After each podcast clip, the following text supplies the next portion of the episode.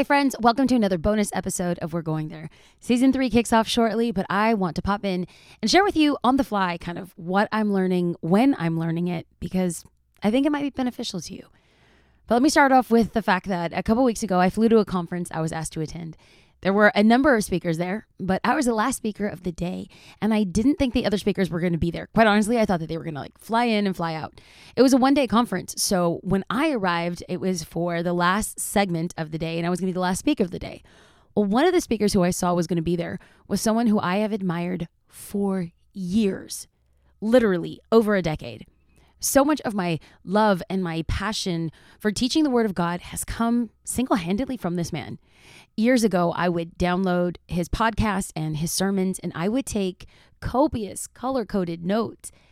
His teaching was formative and informative in my studying. Never would I ever imagine years later I would be teaching the Word of God. Like, hand to heaven, I thought I was going to get into the art world and open my own art gallery. So, that in and of itself almost felt like a miracle. But never, ever would I ever have guessed that I would be teaching at the exact same conference with this esteemed pastor who I valued for so many years. God has a funny sense of humor.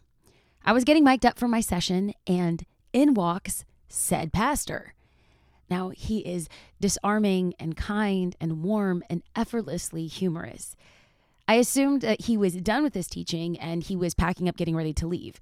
But unbeknownst to me, he started to get mic'd, as in mic'd up to head on the stage. And apparently, he was in the last session of the day as well. When I started putting the pieces together, I froze. I knew he was going to go before me, and secretly, I hoped that he would race out to catch a flight, or he'd be pulled away to pastor someone in great need, or be whisked away to the green room to work on his next amazing and stirring sermon. But no. After his session, peppered with poignant points of profound power, he told his host that he wanted to stay for the closing session and he wanted to listen to me. After eavesdropping that he was staying, I tried so hard to keep my cool, but I started schwitzing. I'm not even kidding you. And I told myself, hey, this is not that big of a deal. He's totally human. He's just another person in the audience. Hey, friends, I'm interrupting our podcast for a quick moment to tell you about an amazing new service I found called FrameBridge. I've mentioned them before. I'm obsessed with them. FrameBridge makes it super easy and affordable to frame your favorite things, from art prints to posters to travel photos sitting on your phone. And with Father's Day just around the corner, this made it so easy for me because I'm framing one of my favorite photos with my dad to give to him as a perfect gift for Father's Day. Just upload your photo and order by Tuesday, June 15th for guaranteed free delivery in time for Father's Day. Here's how it works go to framebridge.com and upload your photo. Preview your item online and pick any frame style. Choose your favorite or get a free recommendation from their talented designers. The expert team at FrameBridge will custom frame your item and deliver your finished piece straight to you. Or they can deliver it to your dad in time for Father's Day when you place your order by Tuesday, June 15th. Instead of the hundreds you'd pay at traditional framing stores, their price will start at only $39 and all shipping is free. Plus, my listeners get an additional 15% off their first order at framebridge.com when they use my code going there. See, this pastor has openly stated his views of women's roles in church and leadership and is seminary trained. Without getting too deeply into his views, let's just say that he'd question my permission and freedom in leading, teaching, and preaching at the level that I do. And though we differ in our views, that doesn't make me value his gifts any less. It did, however, surface a feeling of ineptitude. As we were preparing for my session to start, I felt the creeping insecurity that haunted me as a child well up inside of me. The ugly voice of insecurity whispered in a oh so familiar voice, Who are you to do this? Does what you have prepared to say today, does, does it really matter? You're not even seminary trained. And this guy is rightfully going to pick apart your talk and reveal to everyone how ill equipped you are to do this. Have you been there? Have you felt like what you're asked or called or invited to do feels far away, outside of your comfort zone, or maybe even your skill level? Friend, join the crowd. I quieted the voice in my mind and prayed silently for myself before I stepped onto the platform. I have to be honest with you. This was the very first time that this has ever happened to me, and I pray to God it's the last. But as I was on the stage, teaching the word that I believe I was supposed to share, I was saying the words that I had prepared to the crowd, but I was simultaneously talking to myself and to God. I'm not even kidding you. So I was saying what I had prepared, but I was talking to myself. I was praying in my head. I said, "Dear God, I am I am so nervous. I'm talking about a leadership topic and a leadership concept that might feel possibly controversial to a room of this size. But I know that you gave me this word and I know that you opened the door for me. So will you not let me be intimidated, sidetracked, or swayed by who is here? This isn't about one man on the front row. This is about you giving the word that you wanted me to share with your people. So let's pause for a second because there is a term floating around that maybe you might have heard of, but it's in many circles and it's imposter syndrome. Imposter syndrome is loosely defined as doubting your abilities and feeling like a fraud. I heard a recent episode on the Jasmine Star podcast with Kat Cole. She's an entrepreneur, mogul, and overall boss. When asked her thoughts about imposter syndrome, she said a new term I hadn't heard before. She said the voice in our head is an internal saboteur because imposter syndrome makes it sound like it's rare, but it's not. We all have it. We sabotage ourselves. What is the internal saboteur? It's the voice that says, Who am I to do this? Or do I even belong here? Or should I even speak up because everyone else is so good? Yeah, those voices, the ones that you've probably heard yourself. Before we move forward about the voices that cripple us, I have to admit that there is something refreshingly humbling about those questions. Those questions always keep me in a posture of grace, wonder, and praising God for his favor.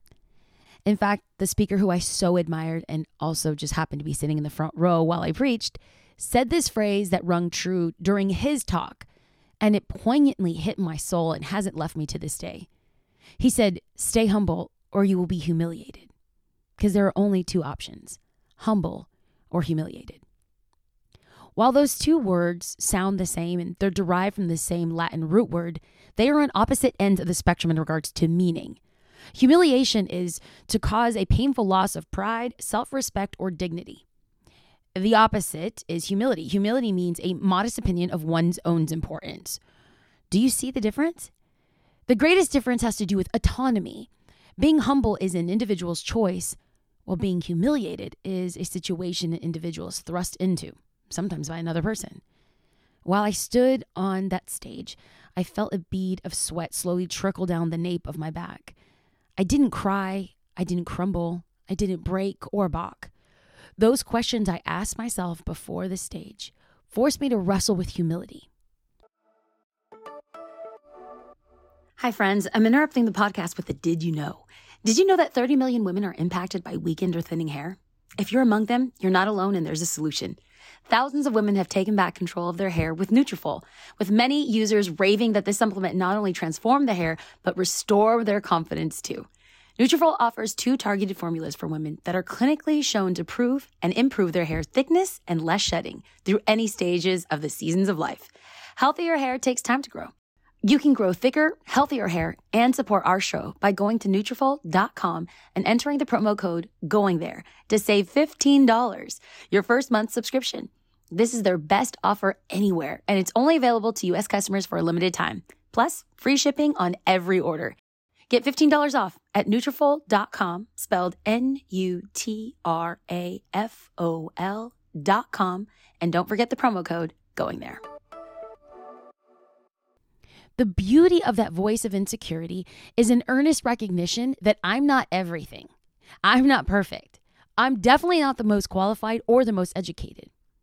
But the dark side of that voice is when we let that voice convince us that we're nothing. And it's that space in between that I, when I hear those questions, I have to decide should I listen to it? Will it stifle me or silence me? Because the questions are natural. And truthfully, I'm still relatively young and inexperienced. And let's throw into the mix that I'm also female and a woman of color. It's natural to question my authority or my relevance to a moment or a situation or a topic or leadership, but it doesn't mean I have to submit to it. I came to a point in that conference that I realized I shouldn't be afraid of that voice.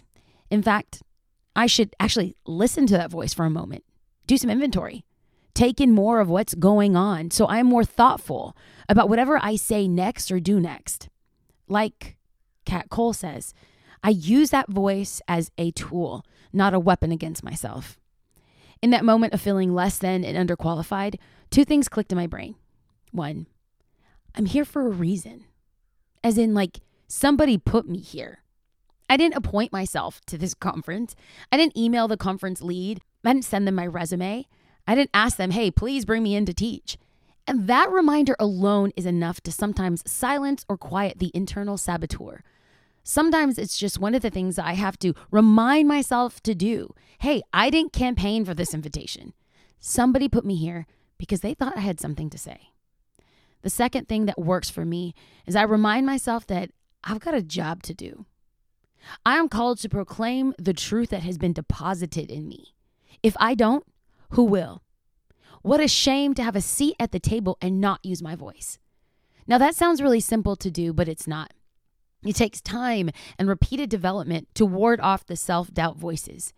That new monologue of reminding myself of who I am and whose I am.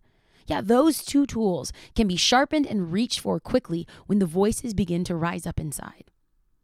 I've been told multiple times that I seem so confident, so self assured, so unwavered by doubt.